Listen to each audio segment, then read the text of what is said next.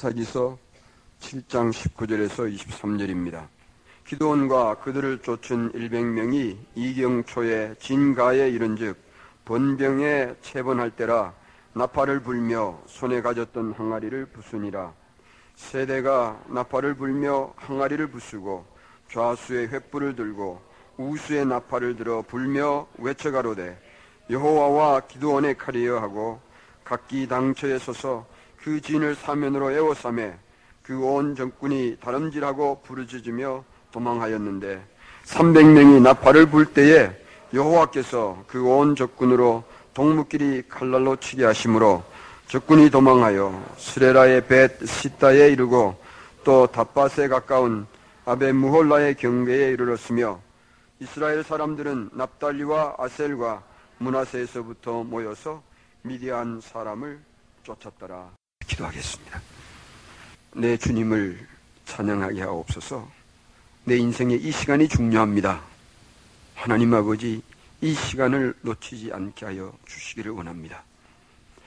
오늘 두 청년들의 간증을 들었습니다. 하나님 아버지, 이 간증은 살아계신 하나님 아니면 우리가 할 수 없는 간증인 것을 잘 압니다. 우리 가운데 역사하시는 성령이시여, 오늘 우리의 마음을 열어서 습관적으로 듣는 메시지 아니게 하옵시기를 원합니다. 성령의 음성을 우리가 듣게 하옵소서. 들었으면 마음에 새기게 하옵소서.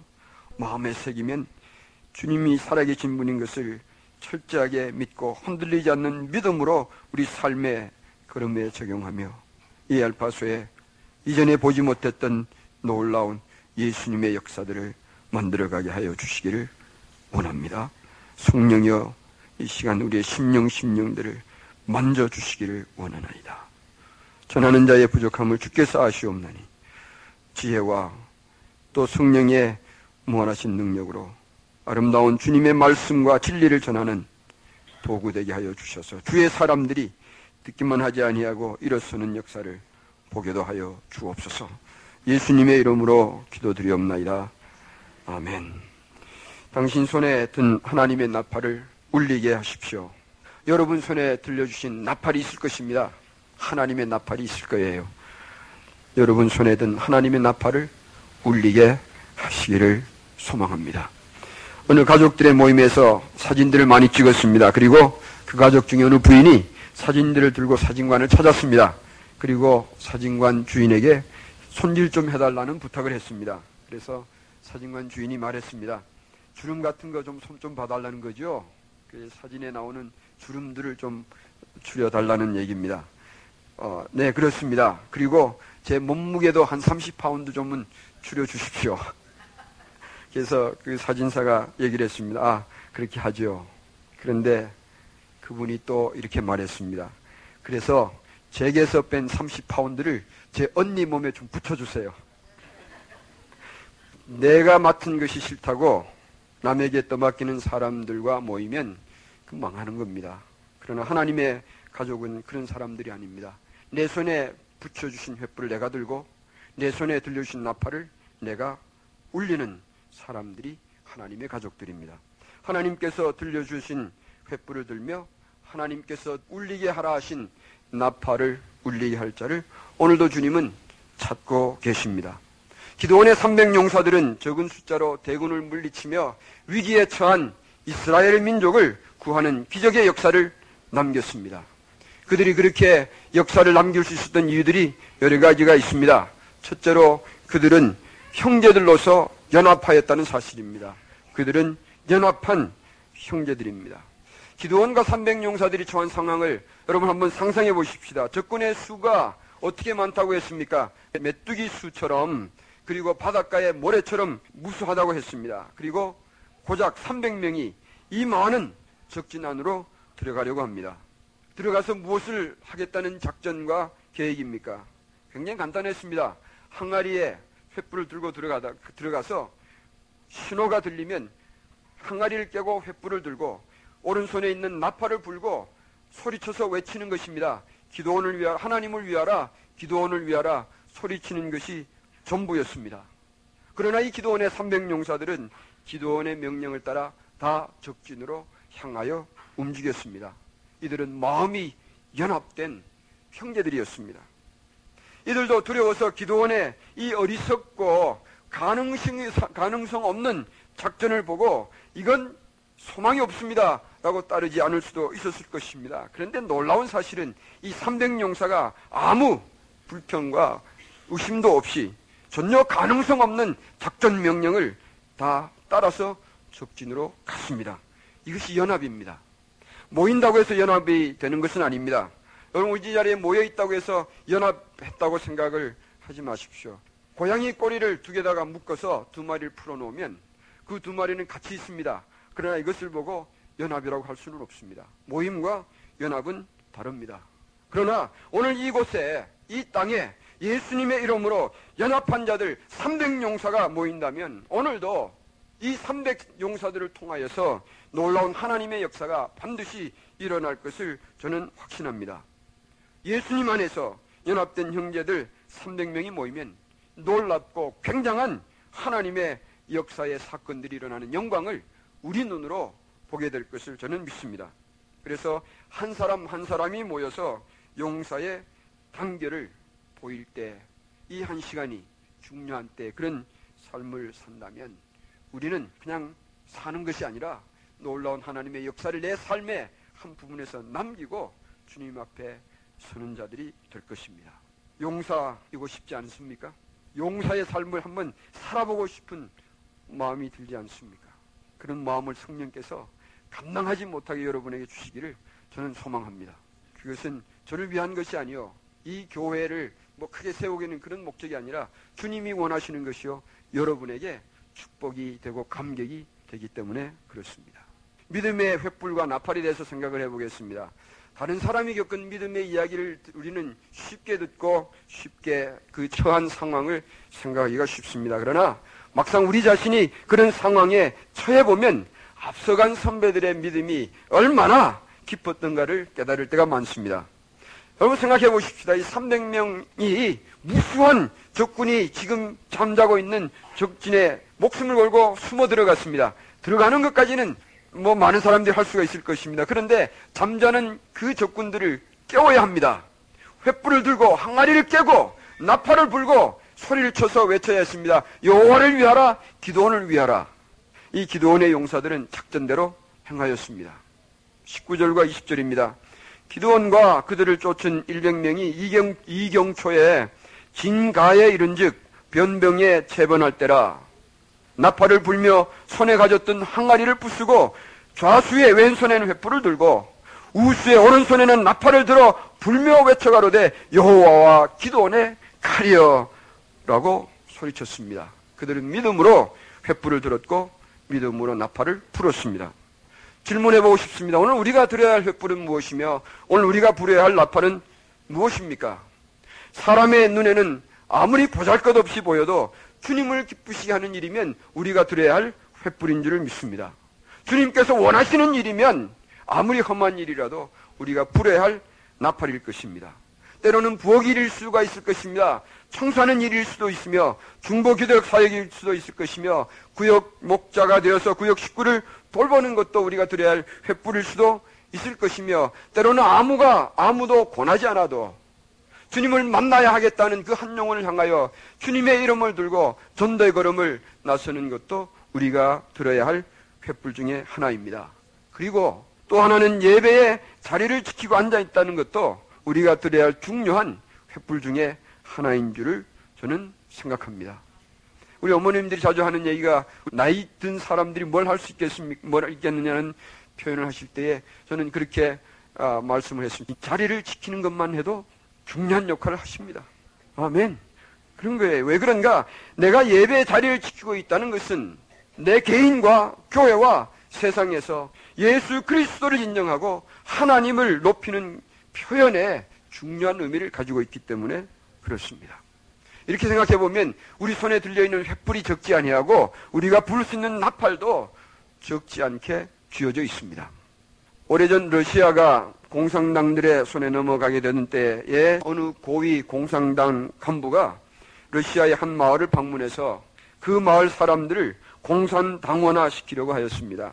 그래서 그 마을에 있는 러시아 정교도의 사제들, 목사님들에게 공개 토론을 요구했습니다. 그는 공개 토론을 통하여서 이 낡아빠진 기독교 사상을 화려한 공산주의의 이념과 사상으로 파멸시켜버릴 수 있다고 생각했습니다. 모든 마을 사람들이 토론장에 모였습니다.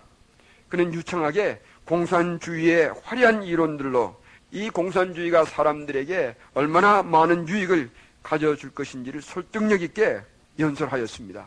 그랬더니 마을 사람들이 이해를 하는 듯 고개를 끄덕였습니다. 그래서 이 사람은 자신 있게 자리에 앉으며 다음 차례를 그 정교도 사제에게 넘겼습니다. 예, 목사님은 자리에서 일어서서 강단에 서서 간단하게 이런 말을 했습니다. Christ is risen. 그리스도는 부활하셨습니다. 그 말을 들은 마을 사람들이 마음을 다하고 소리를 합하여서 크게 대답했습니다. 주님은 정말 부인하였습니다. He is risen indeed.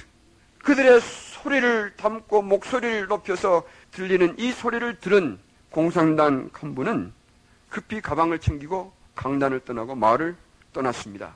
이 믿음을 가진 마을 사람들을 자신의 논리로는 공산당원화 시킬 수 없다는 것을 알고 떠났기 때문이라 하였습니다. 오늘도 이 시대에 이곳에 예수님의 사람들의 외침 소리가 들려야 합니다. 우리 주님이 그 외침의 소리를 내고 횃불을 들며 나팔을 부는 자들과 함께 계시며 말할 수 없는 능력의 손길을 베풀어 주실 것을 확신합니다. 세상에서 주를 인정하는 것은 우리가 들어야 할 횃불이며, 우리가 무슨 일을 하든지 주님을 위하여 하는 일이면 우리가 부려야 할 나팔인 것입니다. 믿음으로 우리 손에 들려주신 횃불을 들 것이며, 믿음으로 내 손에 들려주신 나팔을 주님을 위하여 울릴 때가 이때라고 저는 믿습니다. 이런 믿음을 우리는 어디서 가져옵니까? 믿음의 근원이 어디에서 오는 것입니까?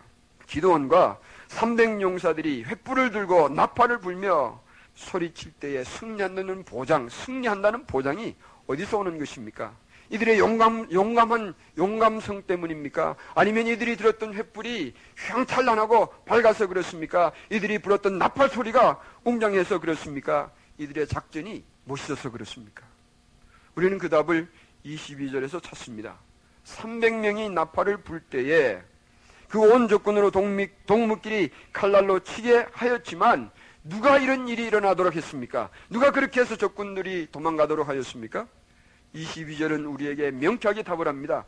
여호와께서 그 일을 이루어 주셨습니다.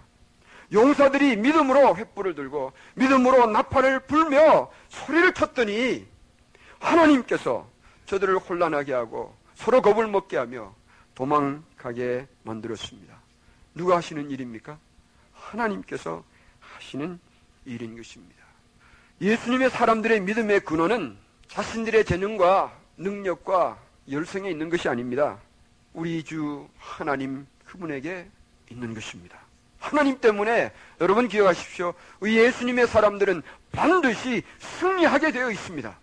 이 우리 인생의 걸음에서 반드시 승리하게 되어 있습니다. 그래서 예수님의 사람들이 주님을 위하여 하는 모든 일에는 반드시 열매를 맺게 되어 있고 반드시 놀라운 승리의 기쁨을 취하도록 예비되어 있는 것을 믿으시기 바랍니다. 그래서 오스월드 챔버스라는 분은 이런 글을 적었습니다. 믿음은 구원받는 것이 눈에 보이지 아니하더라도 하나님은 나를 사랑하신다는 것을 믿고 그것을 꽉 붙잡고 살아가는 것이다 라고 표현했습니다. 하나님의 언약을 굳게 믿고 이 시대를 밝힐 사명에 젖어 믿음의 횃불을 불면 횃불과 나팔을 우리 손에 붙여주신 하나님께서 도우시는 것을 확신합니다. 중요한 것은 무엇이 중요하냐? 나는 믿음으로 내 손에 들려주신 하나님의 횃불을 들 것인가? 믿음으로 내 손에 불나오고 손에 잡아주신 나팔을 불 것인가? 이게 중요한 거예요. 그 믿음 가진 한 사람 보면 저는 기뻐서 죽을 지경일 것입니다. 하나님의 나팔을 울릴 용사들이 오늘 어디에 있습니까? 수많은 교회가 있고 많은 그리스도인들이 있지만 하나님께서 그 손에 들라고 붙여주신 횃불과 불라고 안겨주신 나팔을 불 하나님의 용사가 이 광야에 어디에 있습니까? 하나님의 역사는 열한 번 공모하면서 반복하였습니다. 예수님의 사람들 한 사람 한 사람의 역사들이 모여서 위대한 하나님의 역사가 쓰여진다고 했습니다. 믿음의 나팔을 울리는 한 사람, 믿음의 횃불을 드는 한 사람의 의미는 대단히 중요합니다. 한 사람 한 사람 우리 제일가족 모두가 이런 하나님의 나팔을 울리는 용사로서의 삶을 살아가는 모습을 저는 무던히도 보고 싶습니다. 우리는 무엇 위에 횃불을 들며 무엇 때문에 나팔을 불고 무엇 때문에 외치는 것입니까? 첫째는 예수님이 기뻐하시는 착한 양이 되어드리기 위하여 횃불을 높이 드십시다. 둘째는 이곳에 사람을 기쁘게 하는, 사람이 기뻐하는 교회가 아니라 예수님께서 참으로 기뻐하시는 교회를 세우는 일을 위하여 횃불을 높이 드십시다. 그리고 세 번째는 이 교회를 통하여 예수님의 사람들이 길러지는 역사를 위하여 주의 나팔을 불 것입니다. 그리고 예수님의 사람들을 길러낼 사람들을 길러내는 교회가 되기 위하여 나팔을 불 것이며, 예수님의 사람들을 길러내는 사람들을 길러낼 사람들을 길러내는 교회가 되기 위하여 오늘 우리의 나팔 소리를 울리게 할 것입니다. 그러기 위하여 우리 모두가 진정한 예수님의 사람으로 성숙해 가야 합니다. 지금은 허물이 많고 부족한 것이 많다 하여도 저는 소망합니다. 제일가족은 우리 주님을 위하여 횃불을 들며 주님을 위하여 나팔을 불며 주님을 위하여 외치는 삼백 용사로서 일어서는 날이 올 것을 소망하며 오늘까지 뛰어왔으며 앞으로도 제 피를 쏟고 싶습니다. 아인슈타인은 네 살이 되어서 말하기를 시작했는 것 아십니까? 그는 일곱 살이 되어야, 되고, 되고 나서야 겨우 읽을 줄 알았습니다. 아이작 뉴턴은 유명한 과학자입니다. 그는 공부를 못해서 학교에서 쫓겨났습니다. 많은 아름다운 기독교의 문학을 남겼던 톨스토이는 공부를 잘 못해서 대학교회 때에 퇴학당했습니다. 하이드는 베토벤을 가르치다가 이 베토벤이 너무 느리고 지루하고 재능이 음악에 재능이 없는 것 같고 오직 한 가지 아는 것은 음악을 믿는다는 사실밖에는 기대할 것이 없다고 생각을 하고 베토벤을 포기해버렸습니다. 그러나 이들은 나중에 위대한 자취를 남겼습니다. 오늘 여러분의 모습이 아무리 부족하고 이 교회의 허물이 많다 할지라도 주님의 이름으로 횃불을 들며 주님의 이름으로 나팔을 불겠다고 작정을 하고 뛰어들기만 하면 주님께서 위대한 일을 여러분과 저희 손에 맡겨주시고 이루게 하실 것을 확신합니다. 이 대열에 모두 다 동참하는 모습을 저는 그려봅니다. 지금의 우리의 모습만 보고 실망하지도 마십시다. 또 자만도 하지 마십시다. 여러분들이 예수님의 용사가 되도록 가르치고 훈련하는 것은 제가 드려야 할 횃불이라고 한다면 제 가르침을 보고 여러분들은 이 목사의 용사가 아니요 어느 교회의 용사가 아니라 예수님의 용사로서 성숙하는 것은 여러분들이 부려야 할 나팔인 줄을 믿으시기를 바랍니다. 그래서 저는 우리 제일가족이 믿음으로 진정한 예수님의 사람들로 성숙하기를 소망하며 기도합니다. 지나간 날의 많은 사건들 속에서 그동안 지나간 제 사역의 수고가 헛되지 않은 것을 보여주신 여러 가지 사건들을 저는 성도들에게서 찾았습니다. 몇 주 전에 다녀간 마이크 형제가 투병하면서도 하나님을 증거하는 용사로 자랐습니다. 오늘도 우리가 기도하고 있는 이덕환 형제도 죽음을 두려워하지 않는 믿음을 가진 자로 자란 것을 보여주었습니다. 포스는 윤유경 형제 자매의 그 두 부부도 주님께 생명을 맡기는 용사의 믿음을 보여주었습니다. 양선희 자매님도 생명을 주께 맡기는 믿음의 간증을 저한테 들려주었습니다. 그리고 우리는 이종국 형제와 그 가족들이 어떻게 믿음을 지키고 우리에게 그 본을 보여주었는지 우리 눈으로 보았습니다. 때로는 제 양에 차지 않는다고 주님께 투정도 많이 부렸으나 감사한 것은 어느 사이에 여러분들이 이렇게 보이지 않는 중에 죽음을 두려워하지 않는 믿음의 사람들로 자라가는 모습들을 보여주었습니다. 여러분, 생명을 주님께 맡겨놓으면 들지 못할 나팔이 없고요, 죽음을 주님께 맡겨놓고 살면 들지 못할 횃불 없습니다. 그렇게 살면 죽음과 생명도 우리 주님께서 책임져 주실 것을 확신합니다. 종교개혁의 기초를 닦았던 존 허스는 성경은 정확무오하며 하나님의 지고한 권위를 가졌다는 것을 굳게 믿었습니다. 그리고 그는 외쳤습니다. 모든 사람들이 성경을 자기의 글로 읽어야 한다. 라고 캠페인을 벌였습니다. 그는 사십이 세 되던 날, 사십이 세 생일날 독일의 콘스탄스라는 장소에서 자기의 믿음을 지키는 것 때문에 화형을 당합니다. 그의 믿음을 포기하라는 마지막 공고를 그는 받았을 때에 그 공고를 거절하고 마지막 말을 이렇게 남겼습니다. 멋있습니다. 내 입술로 전한 것을 나는 내 피로 보장한다. 내 입술로 가르친 것을 나는 내 피로 보장한다. 그리고 그는 장렬하게 주님을 위하여 순교의 피를 흘렸습니다. 죽음으로 종교교역에 씨를 뿌렸습니다. 그는 실패자가 아니에요. 종교교역에 기초를 쌓았던 위대한 역사를 남기는 자가 되었습니다. 여러분, 그러나 우리는 예수님을 믿는다고 고백하여도 누가 후수처럼 우리를 화형에 처하는 사람 없습니다.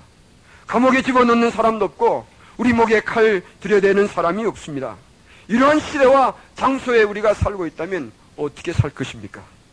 마지막 숨쉬기까지 나를 위하여 생명 다하시고 나의 나의 죄를 위하여 대신 죽으시며 나를 위하여 부활의 증거로 우리에게 보여주신, 그리고 영원토록 나를 책임져 주시며 사랑하시는 그 주님을 위하여 살다가 죽어도 좋지 않겠습니까? 무엇이 우리가 두려워하며 또 무엇을 우리가 예수님 외에 따라갈 만한 것이 이 세상에 있겠습니까? 사업을 하여도 주님을 위하여, 공부를 하여도 주님을 위하여, 직장을 다녀도 주님을 위하여 우리는 이전보다 더 열심히 주의 뜻을 찾으며 할 수가 있을 것입니다. 우리 주님은 먼저 우리 위하여 주님의 귀중한 목숨을 버려주셨습니다.